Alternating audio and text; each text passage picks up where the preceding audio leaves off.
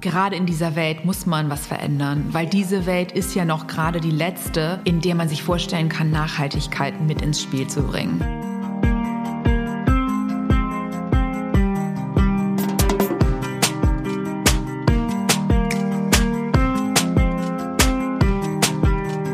Wie schön, dass du da bist beim Podcast Klartext bei Katharina Pugatzelski.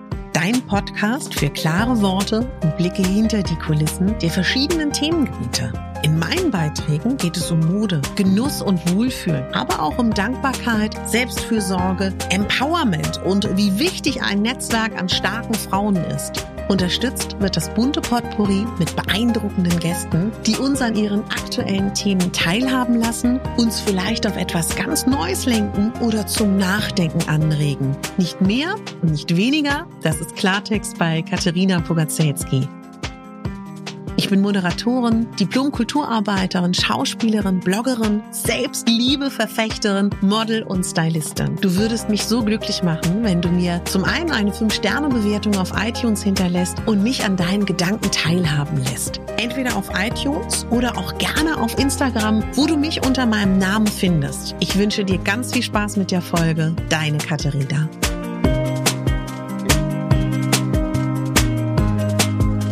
Willkommen zum zweiten Teil vom Interview mit Lydia Maurer. Im ersten Teil habt ihr ganz viel über ihre Biografie erfahren und im zweiten Teil geht es jetzt darum, wie aus all dem, was sie erlebt hat, die Idee entstanden ist, ihr Bademodenlabel Philida zu gründen. Philida ist ein Bademodenlabel für alle Frauen und ihr weiter Schönheitsbegriff von Lydia und ihre Art und Weise finde ich persönlich einfach bezaubernd und ich hoffe, ihr habt ganz viel Freude beim zweiten Teil vom Interview mit Lydia Maurer.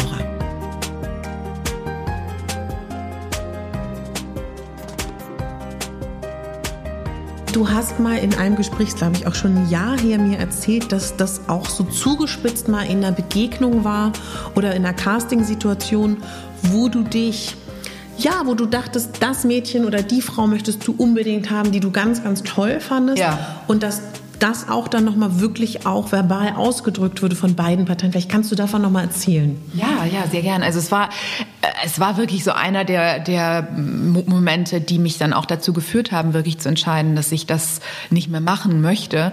Ähm Eine der Mitarbeiter, also der, der, eine Stylistin, die als Consultant dabei war. Mhm. Und, ähm, und da kamen Mädchen rein und eine davon mit etwas mehr Brust, also vielleicht ein ja. B-Cup, ein B-Cup. Ja, Wahnsinn, ja. Ja, also das muss man sich erstmal vor Augen ziehen. Bei ähm, B-Cup, ja. Das, ja, und natürlich ohne B H bewegt sich die Brust, wenn man läuft. Das ist ja die Qualität mhm. einer menschlichen Figur. Wir sind nicht aus Stahl.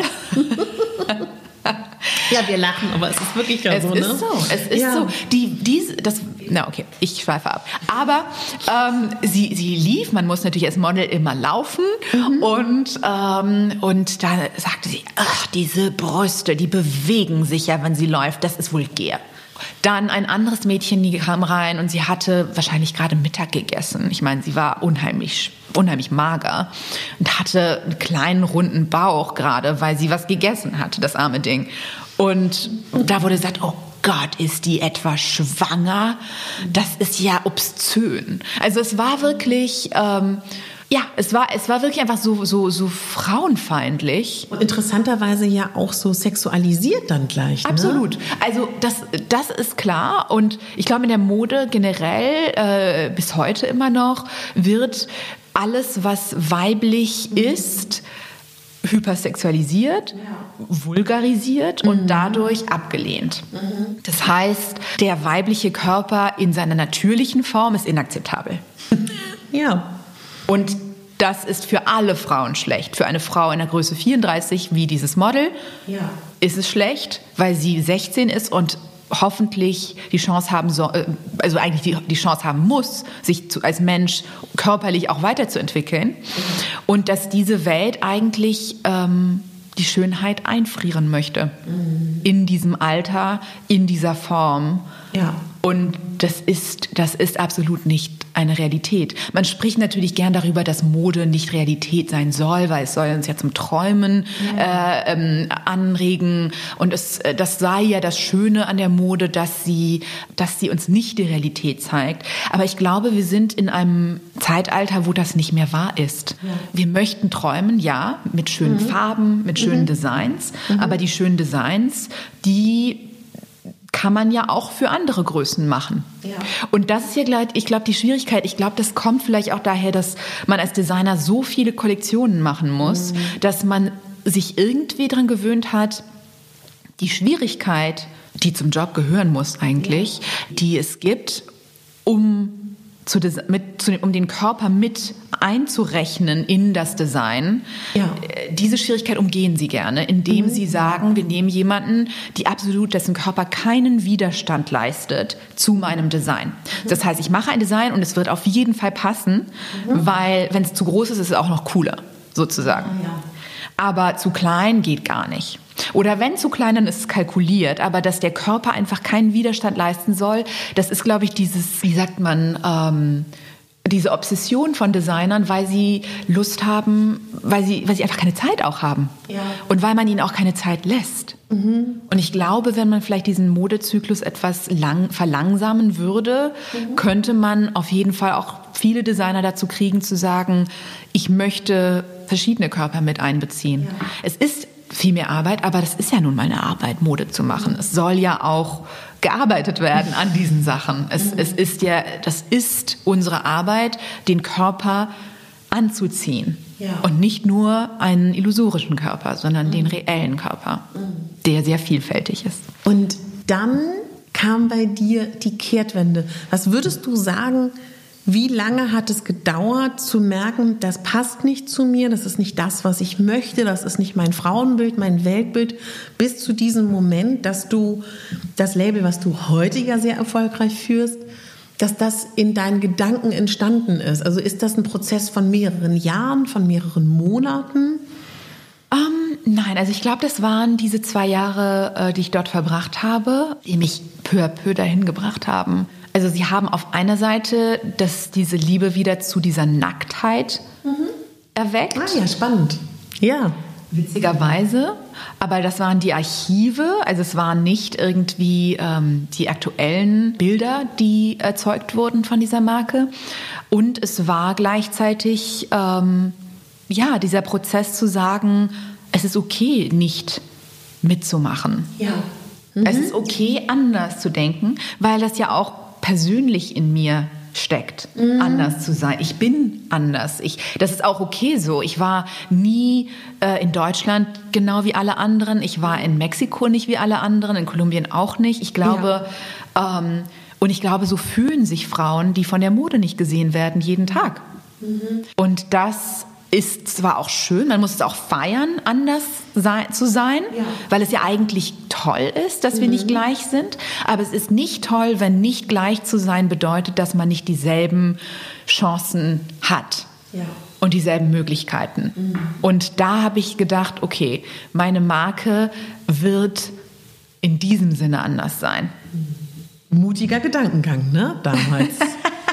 Ja, also ich glaube, ich war auch wirklich rebelliert. Ich habe da mhm. wirklich diese, diese Kraft daraus gezogen, weil ich so, ich war so ähm, enttäuscht von diesem Haus und so enttäuscht von der Modewelt. Mhm. Und ich glaube, das hat mir die Kraft gegeben. Du warst ja dann, also dann stelle ich mir das, ich skizziere mal so einen Tag, nachdem du da aufgehört hast. Du hattest wahrscheinlich ein Zimmer, eine Wohnung in mhm. Paris. Ja.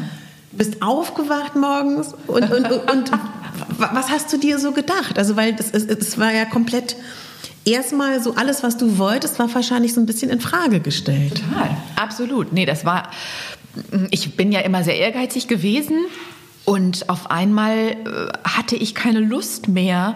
Also ich wurde angerufen von Headhuntern ja. und äh, die mir Treffen vorgeschlagen mhm. haben. Und ich, ich habe auch ein paar gemacht, aber ich hatte keine Lust mehr.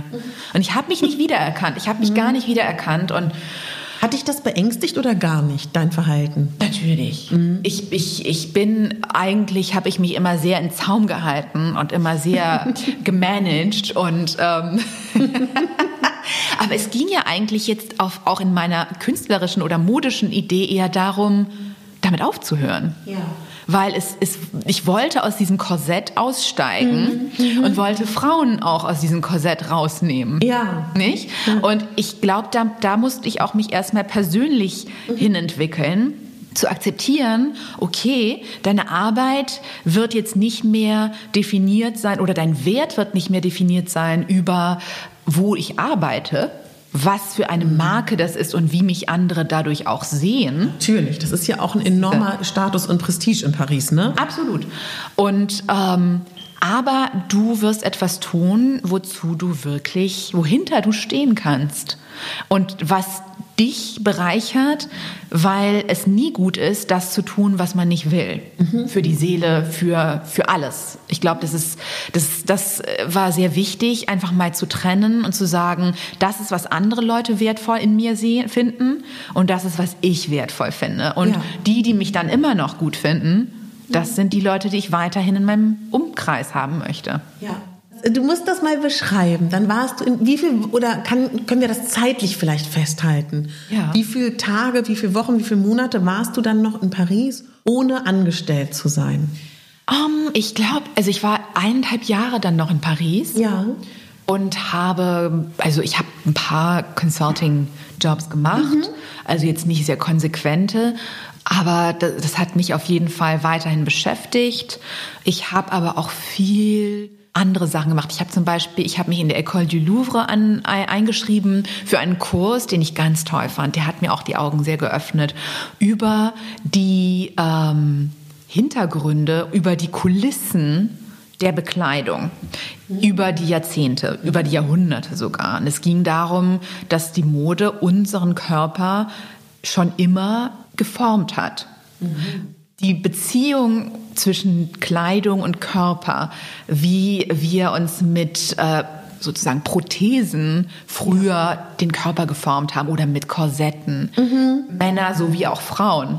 Und das hat mich unheimlich interessiert, weil ich gedacht habe, das stimmt. Wir haben so viele Pflaster und Korsette und Krücken und dies und das, weil unser Körper irgendwie einer Mode entsprechen muss. Ja. Und dann habe ich gedacht, aber was ist, wenn der Körper ist, wie er ist und sich die Mode nur verändert? Mhm. Und was ist, wenn wir einfach akzeptieren, dass wir nicht alle uniform sind, dass wir nicht alle gleich sein müssen oder aussehen müssen? Mhm. Und das hat sich dann so entwickelt. Das war, glaube ich, so zwanzig vierzehn. Und dann habe ich angefangen, viel zu reisen. Ich war in, in Asien, ich war auch natürlich auch in Kolumbien wieder. Und, aber in Asien, das hat mich auch interessiert, weil der Körper natürlich auch ganz anders ist und auch anders gesehen wird. Mhm. In anderen Stellen, also einen anderen Rang hat ähm, als hier oder als in Südamerika. Ja. Und ähm, dort zum Beispiel ist es total okay, sich als Frau, also unheimlich kurze Hosen anzuziehen, mhm. solange man die Brust nicht zeigt. Also es ist wirklich eine ganz andere, andere ähm, äh, Kultur. Und ich fand das interessant. Und dann fand ich es interessant, wie sich Frauen dort aber trotzdem, also Freunde von mir, ich bin ja mit Asiaten auch in die Schule gegangen. Eine meiner besten Freundinnen ist Philippinin. Und ich war dann auf den Philippinen mit ihrer Familie. Mhm. Und die, die Frauen hatten dieselben Probleme. Sie sagten, oh, ich habe zu viel Brust, das, ich passe da nicht rein und dies und das und dies und das. Und da habe ich gedacht, okay, und wir waren eigentlich ständig am, am Strand. Es ist natürlich ja. ein wunderschönes Land, ein Archipelago mit unheimlich vielen Inseln und, und, und so diversen Menschen auch. Ähm, und das war einfach interessant, weil ich gedacht habe, wow, okay, ähm, diese Leute zeigen sich nicht, weil, sie, weil es ihnen peinlich ist, wie ihr Körper aussieht, weil es so einen starken Körperkult gibt. Und da kam einfach die Idee, auch Badeanzüge zu machen und zu sagen, das ist ja eigentlich ein super Kleidungsstück, das so stark, einen starken Einfluss auf unser Selbstwertgefühl hat. Mhm. Jedoch gibt es keine Marken, die dann diese Flexibilität zeigen, ja. um uns das dieses Selbstwertgefühl mit, mitzugeben oder uns zu erlauben, es zu behalten, wenn mhm. wir uns ausziehen. Ja. Weil das ist ja die Sache, wir fühlen uns alle okay, wenn wir eine Jacke tragen, die irgendwas verbirgt, die ja. unsere Schultern schön einrahmt, ähm, oder in einem schönen Kleid, das uns irgendwie den, den, den fokalen Punkt auf, un, auf das zieht, was wir schön an uns finden. Ja. Aber bei Badeanzügen musst du halt alles zeigen. Das, was du schön findest und das, was du nicht schön findest. Mhm. Und du sollst dich trotzdem sorglos fühlen und schön mhm. fühlen. Und das ist halt diese Schwierigkeit. Ich habe gedacht, okay, wenn sich eine Frau so wohlfühlt, dass sie sogar ein Foto von sich machen würde, was anderen Frauen Mut gibt, ja. dann kann man da vielleicht was damit erzielen. Mhm. Vielleicht kann man damit was bewegen. Mhm. Und ähm, ja, und dann bin ich zurückgekommen nach Paris und habe überlegt, und ich habe mit meinen Eltern telefoniert und ich habe gesagt, ich möchte gerne meine Marke machen. Mhm. Und dann haben wir einfach gesprochen und also wir haben, wir sind einfach da, dazu gekommen, dass ich nach Berlin komme, ja. weil meine Eltern hier wohnen und weil sie ja. gesagt haben, du wirst viel Hilfe brauchen. Es ist viel billiger hier. In Paris musst du halt gleichzeitig arbeiten, wenn du deine Marke machen genau. möchtest. Das ist halt ein Riesenluxus. Das ist auch hier ein Luxus. Ja, ja. Aber es kam dann einfach so dazu und ich habe gedacht, okay, in Berlin gibt es ja einfach auch so viele E-Commerce Marken und es ja. so, ist ein toller, toller Standort für, für Startups. Und dann mhm. habe ich gedacht, okay, perfekt. Familie, Hilfe und die richtigen, das richtige Umfeld und billiger, also super. Und war der Punkt, dass es ein neues Umfeld ist, auch entscheidend oder war das nicht so elementar? Nein, ich wollte eigentlich ja schon, bevor ich zu Paco Rabanne gekommen bin und auch bevor ich bei Givenchy war, umziehen. Ah, okay. Ich hatte damals äh, Lust, nach New York zu ziehen oder nach mhm. London und immer wieder kam ein anderer Job, also ja. in diesem Fall Givenchy oder Paco Rabanne. Und dann bin ich doch in Paris geblieben. Und ich mhm. habe einfach gefühlt, ich wollte in ein Umfeld, das freier ist. Mhm. Paris ist wirklich wie ein Korsett. Also das Wort Korsett kommt hier ständig auf. Vielleicht heißt demnächst ein Bikini-Teil so. Oh nein, das wäre nicht so gut. Ich glaube nicht. Wir wollen gerade kein Korsett mehr. Und das ist die Sache. Paris war so einschnürend, mhm. weil es einfach so auf Mode, die Kultur der Mode ist so wichtig in Frankreich. Das ist eine der größten Industrien des Landes. Mhm. Es ist sehr seriös, aber es ist auch sehr eng. Und als ich davon sprach, dass ich, also von meinem Projekt sprach, was ich machen wollte, kamen eigentlich nur komische Blicke und wieso und äh, was interessieren dich hässliche Frauen? Kannst du dir vorstellen, sowas zu hören? Klar, ja. Hässliche Frauen. Also es gab dieses schön hässlich, dick dünn. Das war äh, mhm. äh, weiblich und elegant. Also all diese Sachen, die für sie dort gegenteilig waren. Mhm. Und das hat mich dann noch mehr also an, angeheizt, irgendwie zu sagen, nein, ich werde es denen zeigen. Ja, und deswegen, ähm, deswegen habe ich das auch irgendwie gefeiert, hier hinzukommen und mhm. gedacht, okay, Berlin ist so frei. Ich kann, meine Eltern wohnen ja auch schon sehr lange hier mittlerweile und ich bin im Jahr sicher vier, fünf Mal in Berlin gewesen und hatte das auch erlebt und gesehen, wow, hier guckt dich niemand doof an. Also, fandest du die Frauen? War das für dich wie in der Wahrnehmung? Also ganz am Anfang ähm, fand ich das komisch, weil ich schon an Paris gewöhnt war. Und ich habe gedacht, ah, wieso, wieso, hier gibt es sehr viele Frauen, die sich gar nicht anstrengen. Ja, ja das ist sehr also, schön gesagt. Ja. Das war irgendwie... Das, das war für mich damals schockierend. Entschuldige, aber ja, na klar. Ist witzig, nicht? Und, und dann, auch gewollt sich keine Mühe geben. Ja, ne? ja, ja. Also mhm. das war auch eine wirkliche Entscheidung, sich wahrscheinlich auch zu emanzipieren mhm. von diesem männlichen Blick, von diesen, mhm. von diesen kulturellen ähm, äh, Richtlinien und überhaupt zu sagen, ich bin ich und ja. was ich anziehe, ist egal. Und damals fand ich das komisch. Und als ich zurückkam mit dieser Idee, habe ich gesagt, wow, eigentlich haben die recht. Nicht, dass ich, dass es mir egal ist, wie ich mich anziehe. Und das würde wahrscheinlich auch nicht passieren. Aber diese Attitüde, mhm. sich als Mensch lieb zu haben, sich mhm. als Mensch in den Vordergrund zu stellen und nicht dadurch definieren zu lassen, welche Marken du trägst, mhm. wie dünn du bist, wie äh, was du trägst und wie viel Make-up und wie viel mhm. Accessoires du um die, auf dich draufklebst und hängst, um zu wirken, weil der Schein in Frankreich wichtiger ist als der Hintergrund. Und hier ist es andersrum. Und das fand ich sehr schön. Und dann warst du in Berlin. Dann war ich in Berlin. Und hast du dir Zeit gegeben oder hast du dich gestresst? Du, ich bin, ich bin nicht jemand, der sich Zeit gibt, aber... Trotz aller, allem Erwachens von all diesen, diesen, diesen, diesen Korsetten und, und, und, und, und Vorgaben habe ich sofort gesagt, okay, es muss jetzt sofort passieren. Es muss, ich muss, ich muss, ich muss. Und ich habe mich dann da durchgebissen, bin angekommen und habe eine Wohnung gesucht und habe dann dazwischen bei meinen Eltern gewohnt, die mir also geholfen haben. Ich habe eine Wohnung gefunden und also ich habe währenddessen meinen Businessplan geschrieben. Ich hatte noch nie sowas getan. Also ich hatte, glaube ich, auch gefühlt seit zehn Jahren nichts geschrieben. Also es, mhm. ähm, das war sehr unangenehm, das rauszufinden oder das zu merken. Ja. Ich hatte so viel gezeichnet und geredet, aber nie, nie mehr geschrieben. Mhm. Und ich glaube, das war auch wichtig für mich als Mensch, einfach mal mich hinzusetzen und alles durchzuüberlegen und nicht einfach nur auf Emotionen zu gehen und auf Inspiration.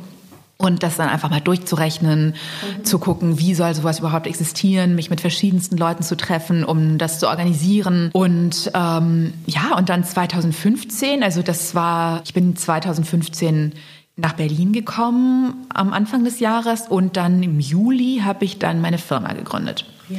Ich habe ähm, Fundraising gemacht, mit der Familie natürlich und mehreren Institutionen und habe das dann zusammengestellt und habe dann meine erste Kollektion angefangen, mhm. zweitausendfünfzehn. Ich glaube, da haben wir uns auch kennengelernt. Mhm. Mhm. Und, ähm, und habe erstmal auch alles von vorne anfangen müssen. Ich, hab, ich kannte hier die ganzen Modelagenturen nicht. Ja. Hab dann die Webseiten durchgeklickt und gesehen, okay, hier gibt's ja eigentlich keine Modelagentur, wo man Frauen mit einer Größe achtunddreißig, vierzig, zweiundvierzig, vierundvierzig, also die ganzen Größen, die ich machen wollte, ja. gab's nicht.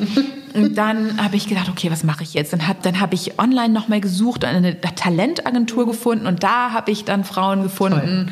Toll. Und dann hat eine Frau mir andere Frauen vorgestellt. Auf einmal hatte ich dann äh, meine neuen, neuen typischen Fitting-Models, die ich dann seitdem mhm. immer noch immer noch äh, beauftrage und äh, mit denen ich arbeite. Ja? Ja. Ach, wie schön. Ja, also manche, manche haben, wurden dann ausgewechselt mit der Zeit, mhm. aber weil sie auch keine Zeit hatten oder was auch immer. Aber ich habe immer noch, und es wächst ja, ich möchte ja mehr Größen machen. Mhm. Und das heißt natürlich auch andere Fitting-Models. Und es ist auch wirklich so, dass man zwei Frauen mit einer Größe achtundvierzig hat, die komplett anders mhm. sind und denen Sachen anders stehen. Es mhm. kommt ja nicht nur auf die Größe an, sondern auch auf Pass, auf, auf Form. Ja. Und auf äh, was diesen Formen dann am besten steht.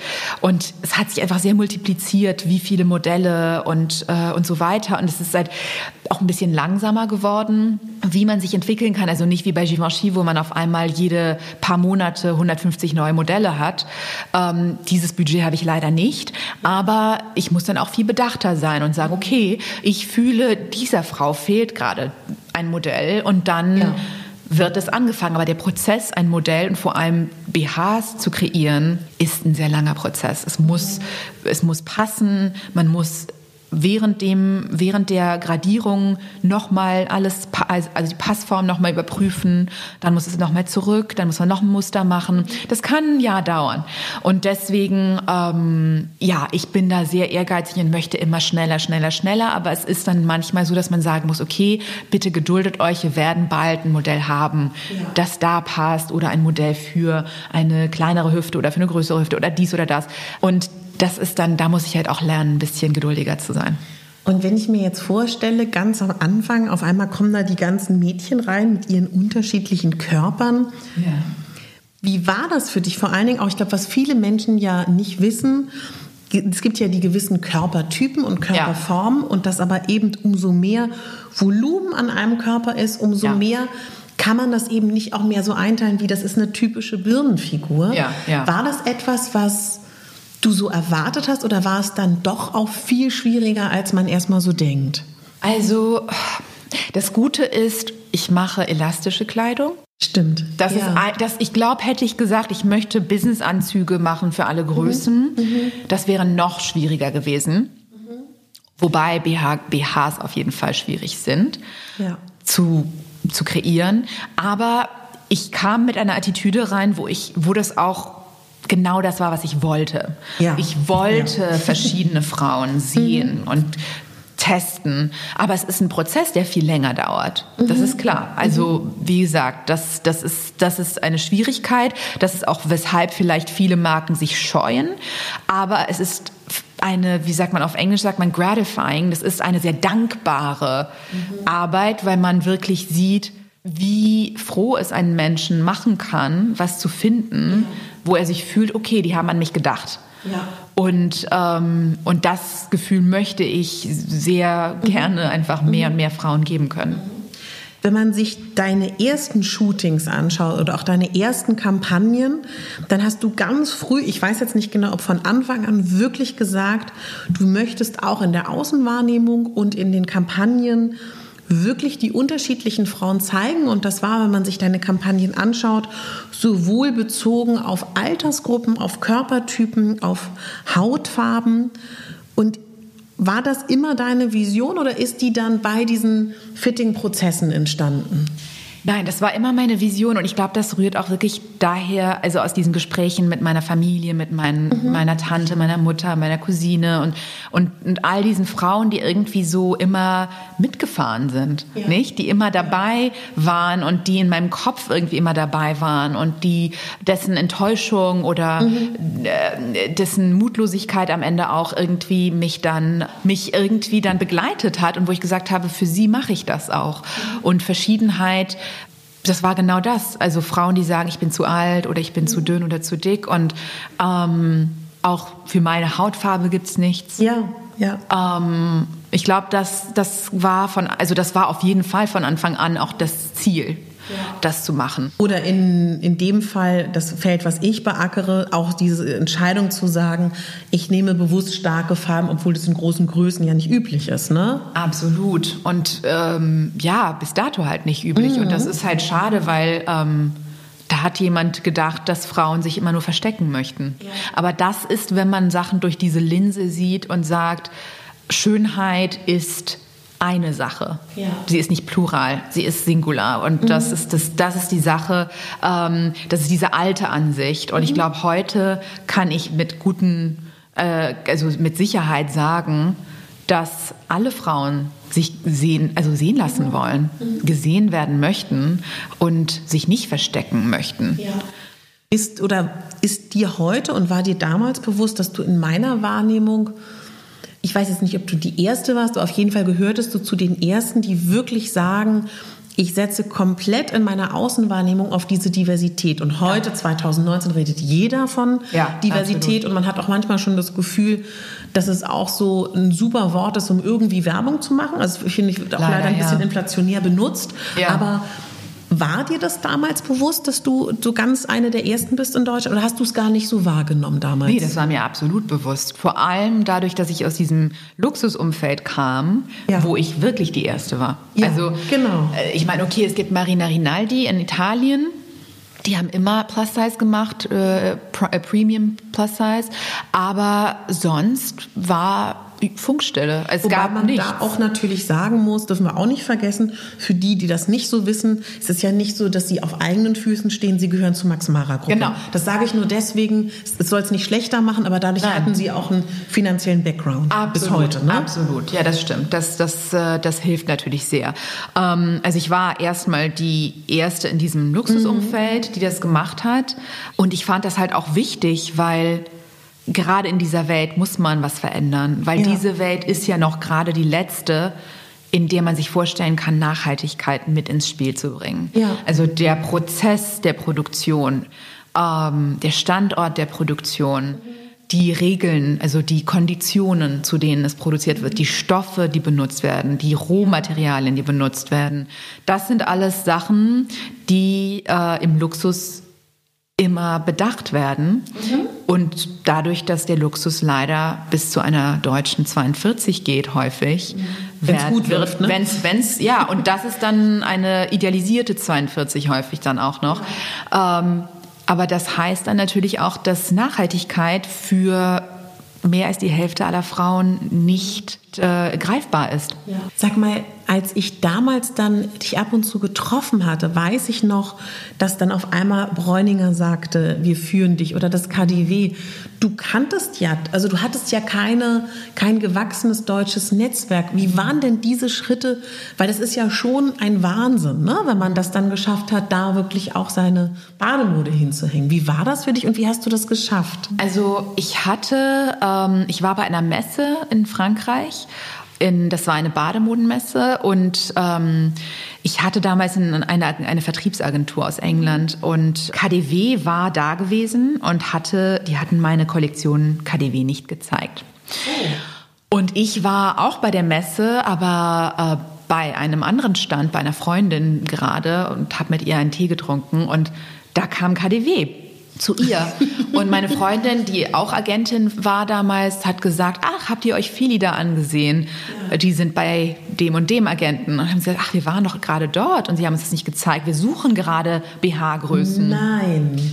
Ähm, und ja, ja, das ist, das ist halt wirklich diese Welt, wo man als kleine Marke einfach ja. wirklich wenig Support kriegt. Schon gar nicht für so ein großes Haus wie KaDeWe, denkt man dann, ne? Genau. Ja. Vor allem dieses Thema, dass die Modewelt so mit Handschuhen anfasst, plus size. Mhm. Die haben tatsächlich gedacht, hm, das ist ein bisschen unsexy. Klar. Obwohl ja. meine Sachen ja nicht unsexy sind. So überhaupt nicht. Nein. Also, und das habe ich dann, dann bin ich, dann haben sie gesagt, okay, dann gehen wir jetzt nochmal hin und bestellen das, weil wir finden die Idee cool, wir mögen die Bilder. Und wir haben uns dann also einfach persönlich kennengelernt dadurch. Und das war natürlich, das hat dann geholfen. Das heißt, du, wenn wir ehrlich sind, hast alleine dann den Kontakt gemacht. Ja. Überleg mal. Genau, genau. Durch diese Freundin, die ja, das ja. dann also wirklich gemacht hat. Aber ähm, ja, also sonst wäre ich da nicht reingekommen. Und das ist, glaube ich, auch deswegen, würde ich sagen, also generell für Marken, die etwas anders sind, ist es einfach wichtig, diesen persönlichen Kontakt mhm. zu suchen. Sei es auf Messen zu gehen, ähm, also jetzt nicht unbedingt da zu sitzen, sondern wirklich aktiv rumzulaufen, mit Leuten zu sprechen, eher als seinen eigenen Stand zu haben. Ich glaube, das ist überbewertet. Mhm. Aber auch einfach Cold Calls, einfach Leute anrufen, sagen, hör zu, hier, ich mache das. Mhm. Kann dir das gern präsentieren, ich komme zu euch. Das habe ich bei Breuninger gemacht. Also ich, ich hatte einen Kontakt bekommen zu jemandem, der dort arbeitete und habe ihnen das dann einfach geschickt und habe nochmal angerufen und draufgedrückt und angerufen und gesagt, ich komme nach Stuttgart, ich zeige euch das. Und dann, ähm, dann hat das geklappt. Ja, also es ist auf jeden Fall Arbeit gewesen, aber es war mir wichtig, mhm. einfach auch prinzipiell, mhm. ähm, Dass, dass meine Sachen aber nicht nur in den Standard kleinen Größen dort landen, sondern in einer größeren Palette an Größen. Ja. Könntest du noch mal beschreiben, was für dich Philida ist? Für mich ist Philida, also der Name selbst sagt das schon, also für mich war ein Name mit dieser Vorsilbe viel unheimlich wichtig, weil das heißt ja ähm, Zuneigung und Liebe und ich fand gerade, dass das total fehlte in, in der Modewelt. Keine Liebe zu Frauen, keine Liebe zur Weiblichkeit und das wollte ich unbedingt umdrehen. Und ähm, Philida bedeutet das eigentlich. Philida möchte auf spielerische Weise äh, Frauen feiern. Und zwar den Spirit der Frauen mhm. und dass sie, dass diese Körperlichkeit, dass diese Obsessionen beiseite gelegt werden können. Mhm. Dass man stolz sein kann, auf wer man ist und was man ist und auch auf seine Formen stolz sein kann oder seine Nichtformen stolz sein kann mhm. und Verschiedenheit okay ist und dass man sich gegenseitig unterstützt. Mhm. Deshalb mache ich auch gerne Bilder mit mehreren Frauen, weil mhm. für mich ist es einfach wichtig zu sehen, Ähm, alleine kann man nicht selbstsicher sein. Man kann es, wenn man sich kollektiv dafür einsetzt, mhm. andere Frauen zu feiern, Komplimente zu geben mhm. und sich Mut zu geben gegenseitig. Mhm. Ich habe dich letztens im Bikini Berlin besucht. Mhm. Und äh, da gibt, erzähl mal, weil das ist ja jetzt auch nochmal ein spannender Prozess, der nicht in eine neue Richtung geht, aber der nochmal dich auch noch mehr supportet. Kann man das so sagen? Oh ja, also auf jeden Fall. Ähm, ich muss sagen, es war sehr schwierig am Anfang, weil ich hier einfach zugezogen bin. Ich hatte hier nicht studiert, ich hatte hier sehr wenig Kontakte in der Mode, sie überhaupt keine.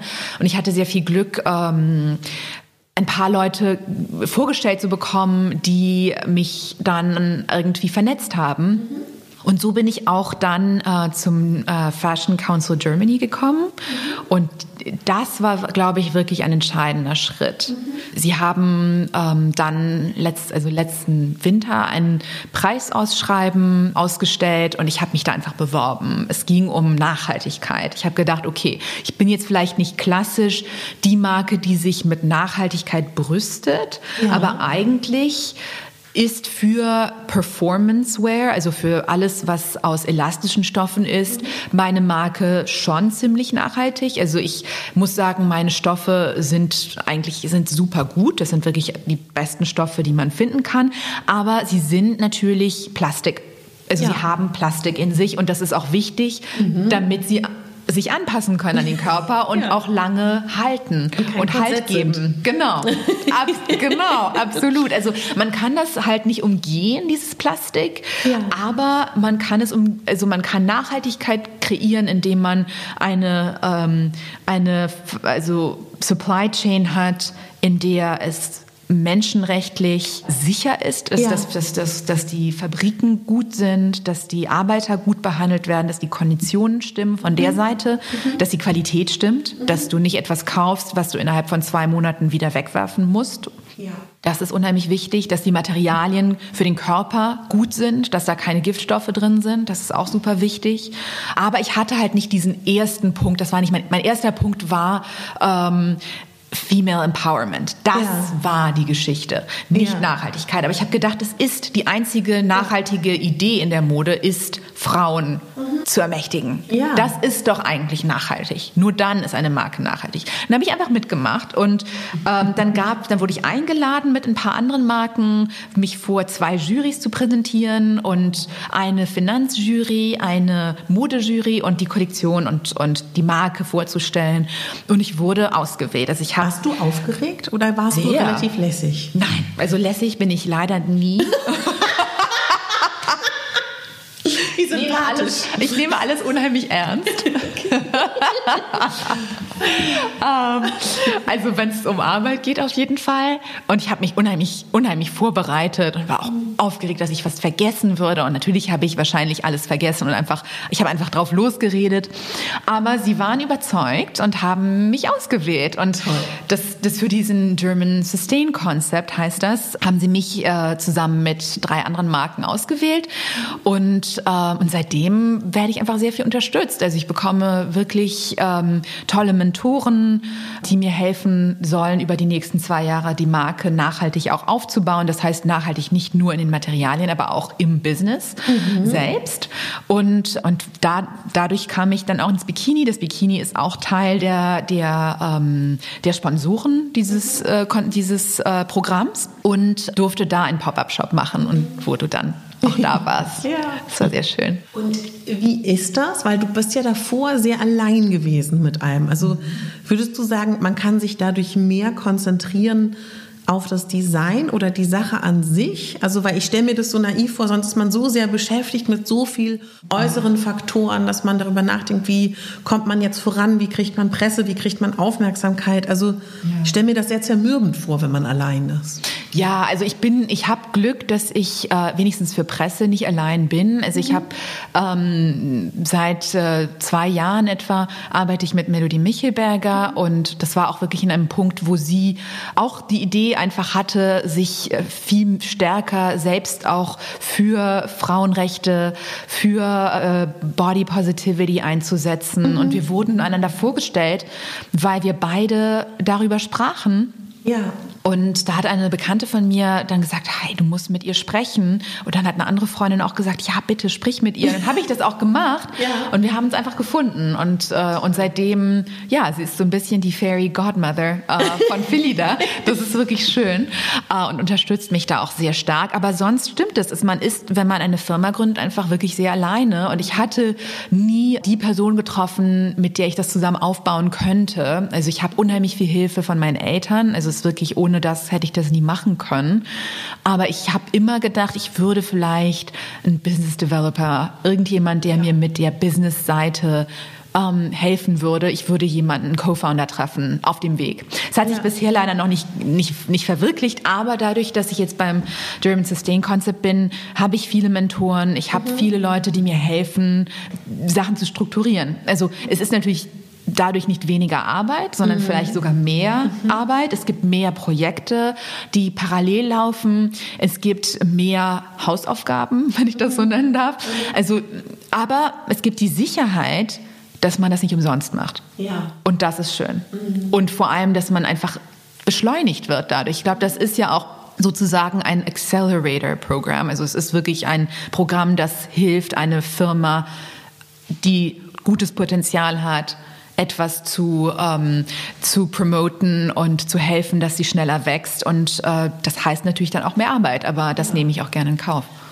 Das Thema Baden, Strand, ähm, in wenig Kleidung zu sein, ähm, überhaupt sehr nackt zu sein, ist ja auch nicht unbedingt nur ein schönes Thema für viele Frauen. Ja. Wie gehst du damit um oder wie würdest du Frauen ermutigen? Ich denke, also ich, ich denke immer so naiv, also wenn ich jetzt aus meiner Perspektive denke und mich viel mit Frauen beschäftige, die ja eher mehr Körper haben als zu wenig, erlebe ich ganz oft, dass sie ja eigentlich gerne schwimmen würden, eigentlich gerne an den Strand gehen würden, ob nun mit ihren Kindern, mit ihren Freundinnen.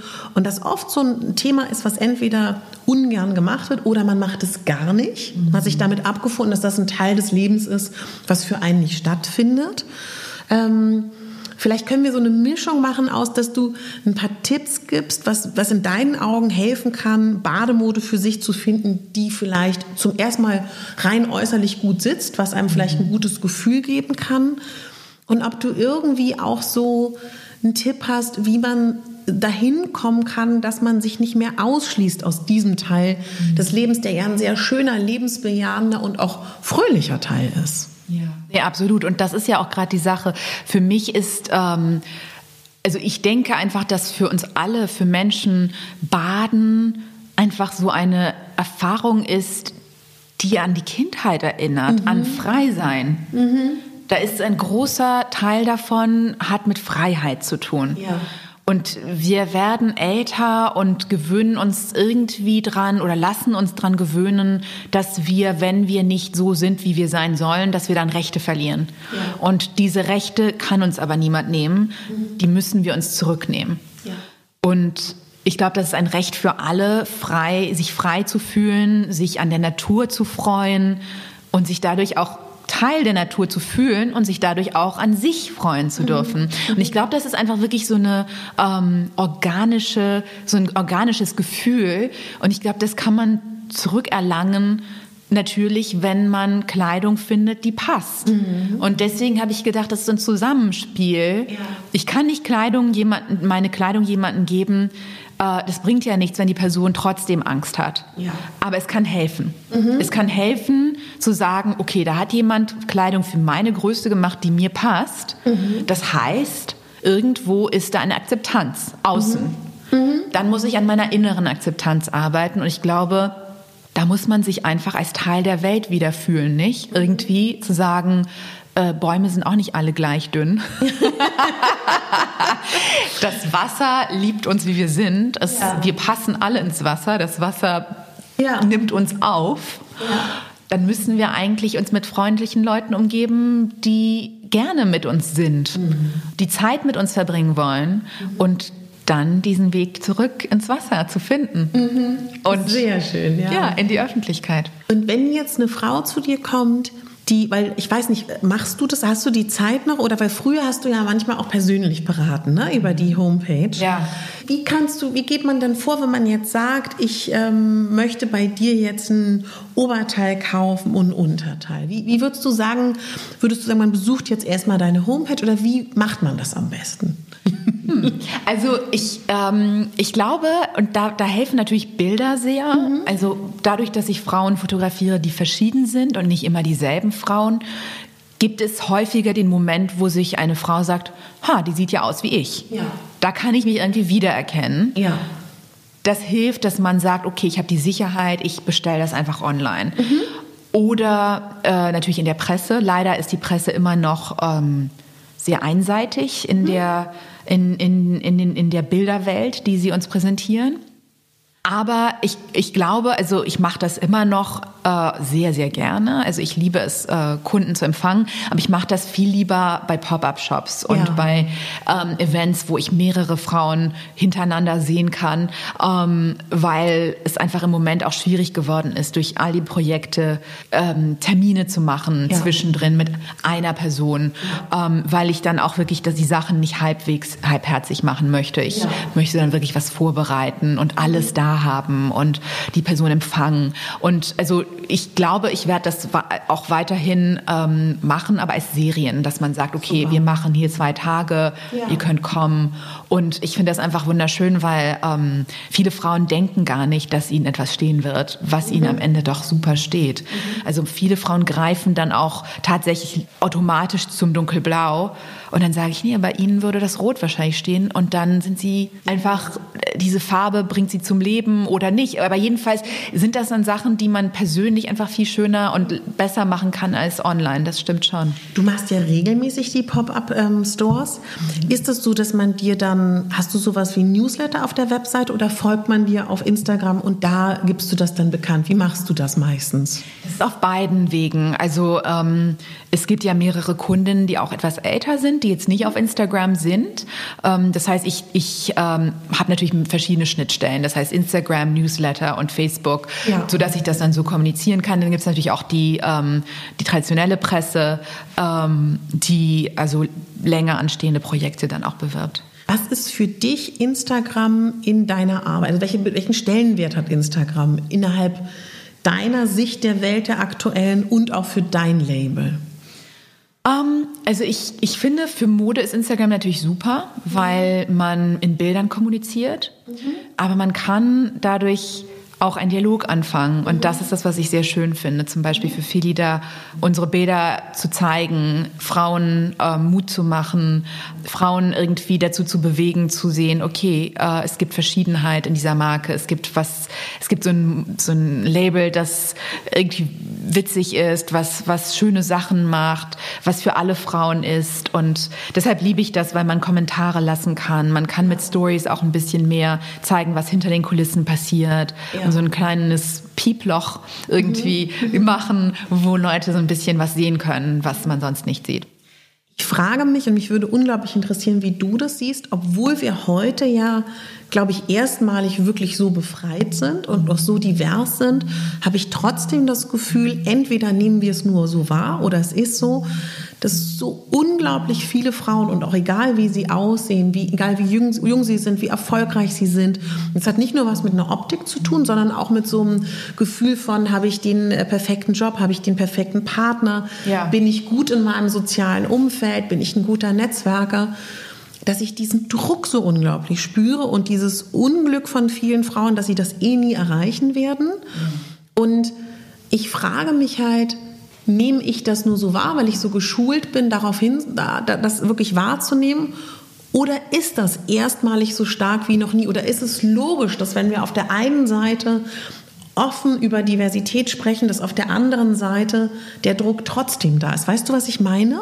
Ja, also ich glaube, das ist auch dadurch, dass, Inter- dass Instagram sich so professionalisiert hat. Also mhm. wir haben ja heute sehr äh, etablierte Instagrammer und ähm, ich glaube, dass es damit halt auch gebracht hat, dass sich äh, diese zwei Seiten sehr stark entwickeln. Also die Frauen, die für Diversität kämpfen, die Frauen, die diese Uniformität eigentlich noch weiterhin ja. ähm, unterstützen. Mhm. Und die werden natürlich viel stärker unterstützt, weil sie mhm. in diese Marken passen, ja. die sehr viel Budget haben mhm. und die das dann auch wirklich ständig in die Welt schießen. Und ähm, also ich glaube, man muss irgendwie trotzdem, für mich zum Beispiel, für Philida, mhm. ich meine, Philida hat jetzt nicht sehr viele Follower, wir sind noch wirklich sehr klein, ähm, und mir ist einfach nur wichtig, dass, dass es so humble, wie sagt man, dass es so, dass es ehrlich ist, mhm. dass man, dass man Leuten nicht mit dieser, dieser Konkurrenzattitüde äh, entgegentritt. Ja. Und ich glaube, ähm, dass es wichtig ist, das beizubehalten. Das ist der kleine Teil, den ich machen kann, um Instagram weniger Hass äh, gefüllt zu, zu gestalten. Und dass man als, als Instagrammer äh, selber Leute, die schlechte Kommentare lassen, mhm. irgendwie versucht auszu, ähm, also beiseite zu schieben. Und ich glaube, das ist unheimlich wichtig für, für unsere mentale Gesundheit natürlich, ja, ja. weil wir ja dafür kämpfen, dass mhm. Frauen sich wohlfühlen dürfen. Es wird immer, es wird immer Positionen geben, ja. das ist klar. Ähm, es wird immer äh, Voyeure geben, leider. Aber ich glaube, dass äh, solange es an die Augen und die Ohren kommt, die es brauchen, muss man das einfach machen. Weil es Leute gibt, die das wirklich suchen und es brauchen und die Bestätigung ihnen wirklich hilft. Ich hab, ich weiß gar nicht, ob ich dich das fragen darf. Du hast mir in letzter Zeit erzählt, du bist mit Steinen beschäftigt. Können wir darüber reden, was du da machst? Oder ist das was anderes? Ja, nein, natürlich. Das ist, gehört absolut dazu. ähm, wir haben das jetzt auch, bei, auch während der Fashion Week hier in Berlin ähm, Äh, präsentiert yeah. und zwar im Vogue-Salon und ähm, das war eine Kollaboration mit Swarovski, die ähm, ja echt äh, das Traditionshaus der schönsten Kristalle auf, auf der Welt sind und ähm, das ist ein österreichisches Traditionshaus und ähm, sie haben uns eine Möglichkeit gegeben, mit upcycled Crystals mhm. zu arbeiten. Das mhm. heißt, upcycled heißt ähm, entweder ähm, aussortierte Steine, die ja. nicht durch die Qualitätskontrolle gekommen sind oder Steine, die sich nicht abverkauft haben, mhm. Reste, Formen, die zum Beispiel nicht mehr in der Kollektion sind und diesen Steinen wieder ein neues Leben zu geben. Und dadurch haben sie dann mit dem German Sustain Concept, also mit uns, mit den Designern, die da mitgemacht haben, haben sie ein Projekt gemacht und das äh, wurde dann vorgestellt und das möchte ich eigentlich auch weiterführen. Also ich, ich glaube, sagen, kann ich das kaufen irgendwann? Ja, also das Ziel ist auf jeden Fall, dass ich das bis äh, Ende des Jahres dann auch anbieten kann. Toll. Ja, und zwar habe ich da auch eine neue Kategorie angefangen und zwar Bodies. Oh, toll. Ich würde nämlich sehr gerne Bodies äh, anbieten und die habe ich jetzt auch schon angefangen zu machen. Bitte mach das. Die man dann ja in verschiedenen Größen halt kaufen kann und die man zu einer Hose, zu einem Rock tragen kann, ja, äh, unterm Pulli, unterm Kleid äh, oder auch über Sachen und ähm, dass man einfach wirklich so, so, ein, so ein bisschen äh, Luxus-Body-Positivity außerhalb, außerhalb des Wassers tragen kann. Das und das, toll. Ja, also da, und dann habe ich auch Turbane gemacht, ach, so Kopfschmuck, ja, so, so ein bisschen spielerisch. Das und Thema, ab wann ist das möglich? Will einen haben? Ja. Also ich werde die jetzt auch ziemlich schnell noch machen. Toll. Ähm, in den nächsten zwei Wochen wahrscheinlich. Wirklich? Ja, ja. Weil ich dachte, das, ist, das, das macht doch Spaß. So ein, ja. so, ein, so, ein, so ein Produkt kann man immer tragen, natürlich. Im Wasser, außerhalb des Wassers. Und dann muss man mal sehen. Also ich würde das halt sehr gerne mit den Steinen machen, aber das mit den Steinen kann dann noch ein bisschen länger dauern. Ähm, das müssen wir dann noch sehen. Aber auf jeden Fall einfach ein paar neue Kategorien zu bringen, weil Philida ja nicht nur für Wasser und, mhm. und Ferien steht, sondern es ist ja eine Attitüde. Es geht ja um Eine, ein lebensbejahendes Modedasein. Und das finde ich für alle Frauen wichtig. Und ich finde auch, dass so Luxus im Accessoire-Bereich auch wirklich fehlt, finde ich. Weißt du? Das stimmt. Ja, also es, es gibt... diversen, ne? So. Ah, ja, das, das auf jeden Fall. Ähm, und ich glaube, Accessoires sind auch wirklich für uns, also vor allem alles, was sich um das Gesicht dreht, ja. es, es macht auch Spaß, es macht Freude und, ähm, und ich glaube, das, das ist ja heutzutage auch unheimlich wichtig mit Instagram. Also wir wollen alle etwas Schönes haben, was unser Gesicht schmückt.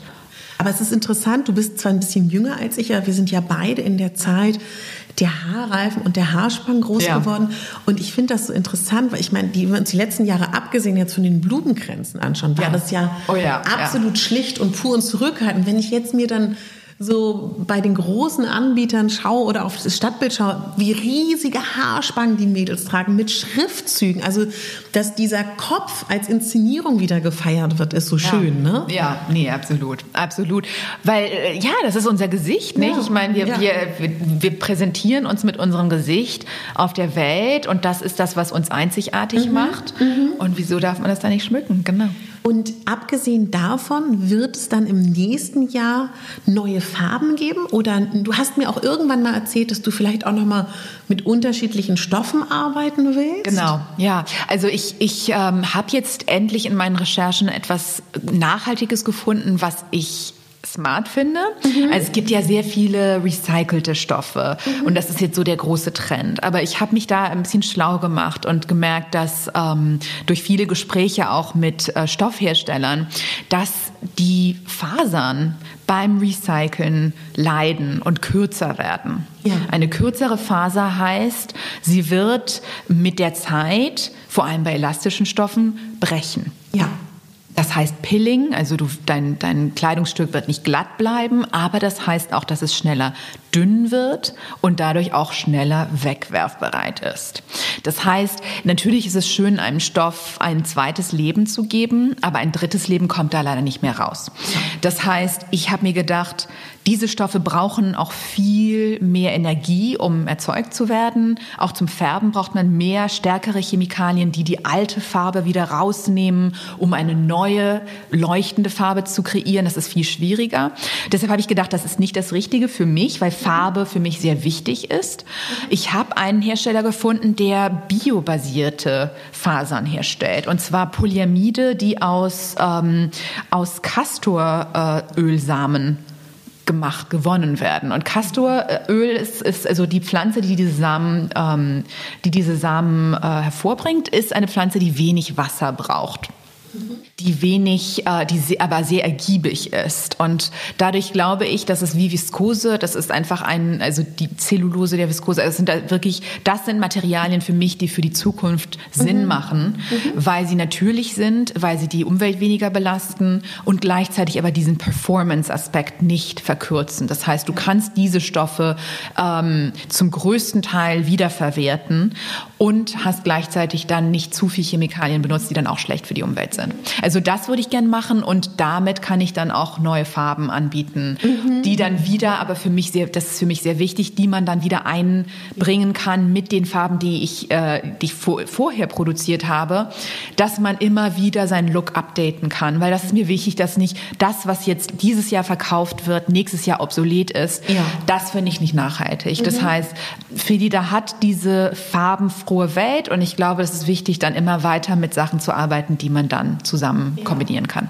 Female Empowerment ist für deine Arbeit wichtig oder würdest du sagen, gar nicht so wichtig im Konkreten dann, auch mit anderen Frauen im Kontakt? Oh, nein, also Female Empowerment ist eigentlich ähm, für mich der Startpunkt überhaupt, also der erste, äh, äh, die, die, der erste Spark, der überhaupt mich dazu gebracht hat, diese Marke zu kreieren. Ja. Ähm, ich wollte mehr Zusammenhalt, mhm, und ähm, den habe ich jetzt auch irgendwie gefunden, dadurch, dass ich jetzt im, im Fashion Council Germany bin, weil ich einfach auch diese anderen Designer treffe und man sich gegenseitig hilft und man, ja, sich irgendwie auch Synergien bildet und ähm, einander entgegentritt, ohne ohne jegliche Konkurrenz. Ich meine, das ist ja auch einfach für mich, weil ich wirklich was anderes mache als die meisten. Mhm. Aber ähm, ich finde es wichtig, wenn jemand was braucht, ja, irgendwie zu helfen und, oh. und da irgendwie einen Zusammenhalt zu kreieren.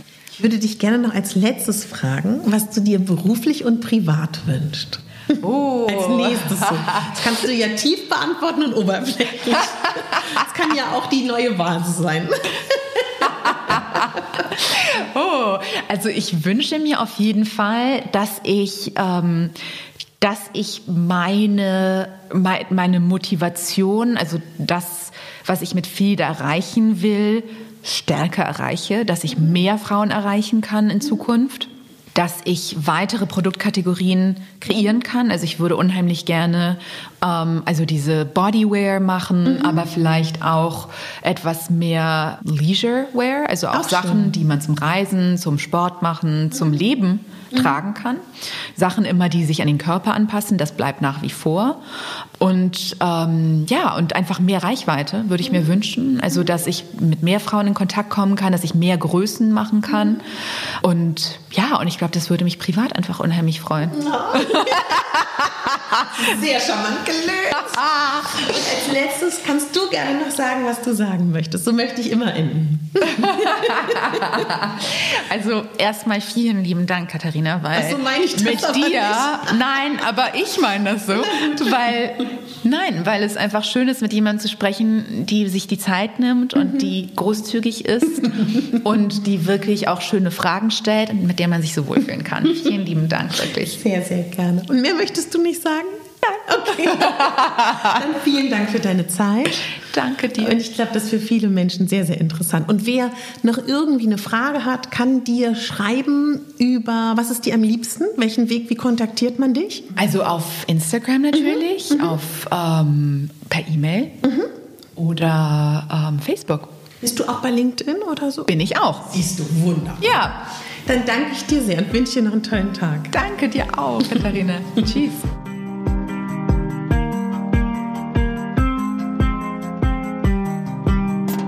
Meine Lieben, es war so schön, dieses Interview mit Lydia führen zu dürfen. Und ich denke, Lydia, du hörst gerade zu.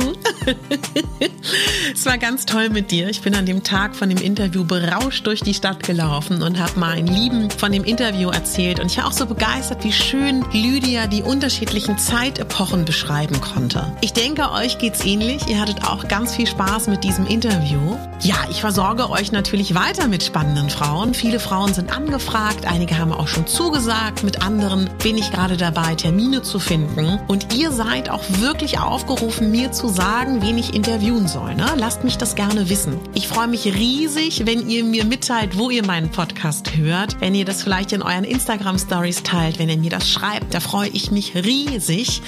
Ihr ähm, findet mich übrigens auf Instagram katharina punkt pugatzelski punkt official. Ich habe auch einen eigenen Blog, der heißt w w w punkt megabambi punkt de. Und ja, ich freue mich einfach, dass es euch gibt. Es wird jetzt auch wieder Einzelfolgen mit mir geben, wo ich meine Gedanken mit euch teile. Und wenn ihr mir ein kleines Geschenk oder auch ein großes Geschenk machen wollt, freue ich mich natürlich riesig über eine fünf Sterne Bewertung auf iTunes, wenn es euch gefallen hat. Und wenn ihr einen Kommentar auf iTunes dalässt, wäre das auch wirklich riesig. Denn damit macht ihr es möglich, dass andere Frauen auch diesen Podcast sehen, dass er sichtbar wird. Und in meiner Arbeit geht es mir ja um die Sichtbarkeit von unterschiedlichen Menschen, von unterschiedlichen Körpern, von unterschiedlichen Frauen. Und ich freue mich einfach so riesig, dass es Sommer ist. Ich freue mich so riesig, dass wir alle so lebendig sind und dass wir, ja, einen ganz, ganz tollen Sommer hoffentlich noch erleben.